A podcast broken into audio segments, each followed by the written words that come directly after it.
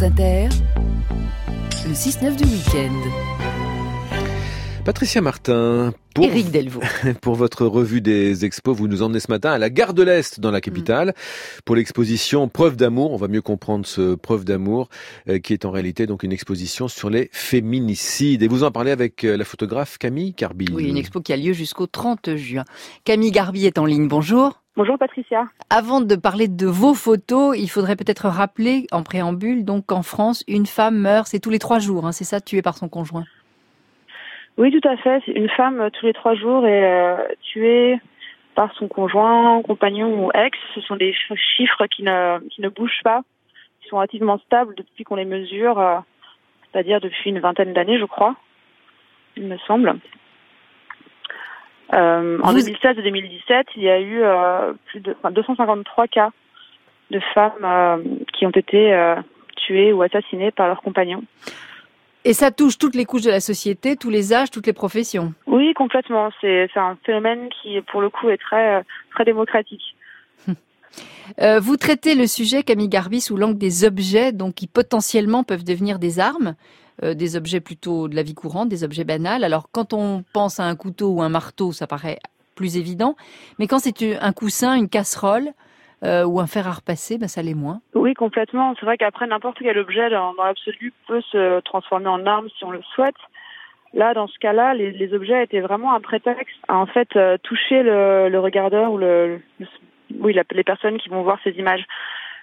Étant donné qu'ils sont issus de l'univers domestique, ce sont vraiment des portes d'entrée vers une réflexion sur ce sur ce phénomène, en fait, vers une sensibilisation, vers une alerte. Et euh, donc, ce sont vraiment des prétextes interpeller.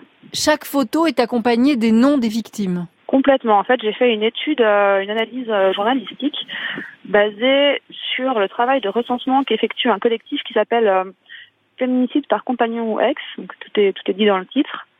Ce sont des femmes qui euh, recensent dans les médias tous les crimes qui paraissent dans la presse, enfin oui, donc dans les médias.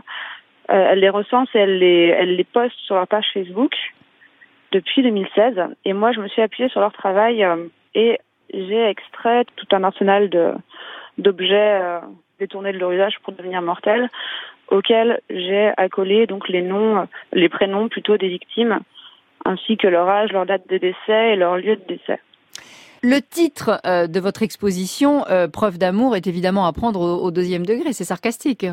Oui, c'est un titre ironique qui vise à, à alerter sur le fait que le principal motif de ces meurtres ou de ces assassinats euh, sont, enfin les principaux motifs plutôt sont euh, la séparation amoureuse ou la jalousie.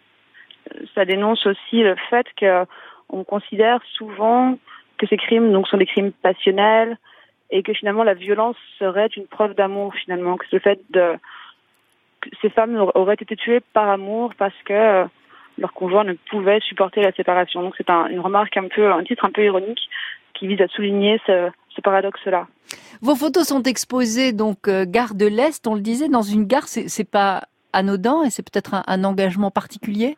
Oui, alors c'est un, un engagement déjà de la part de Gare et Connexion qui a, qui a sélectionné mon travail dans le cadre du festival Circulation pour qu'il soit exposé sur les grilles. Et c'est un acte assez, assez, euh, enfin c'est un choix assez courageux parce que c'est pas simple d'exposer un, un sujet aussi euh, délicat que celui-là. Et effectivement, c'est des photos qui sont, qui sont des photos euh, militantes, donc qui visent à être vues par le plus grand, le plus grand nombre de personnes.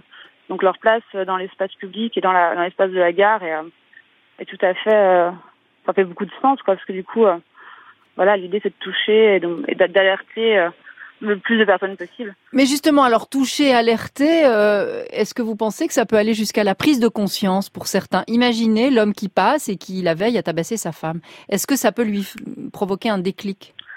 Bah, je sais pas, j'espère. c'est un peu.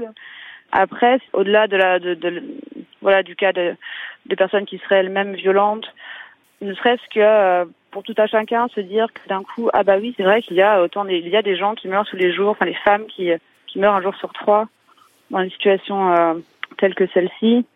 Voilà, c'est une, une manière de peut-être euh, chercher à réveiller un peu euh, les consciences, quoi. Eh bien, merci euh, Camille Carby. Donc, cette exposition photo preuve d'amour, c'est jusqu'au au 30 juin. Au, 30 juin à la gare de l'Est à Paris. Les féminicides d'ailleurs, on y reviendra en reportage en ouverture du journal de 7 heures.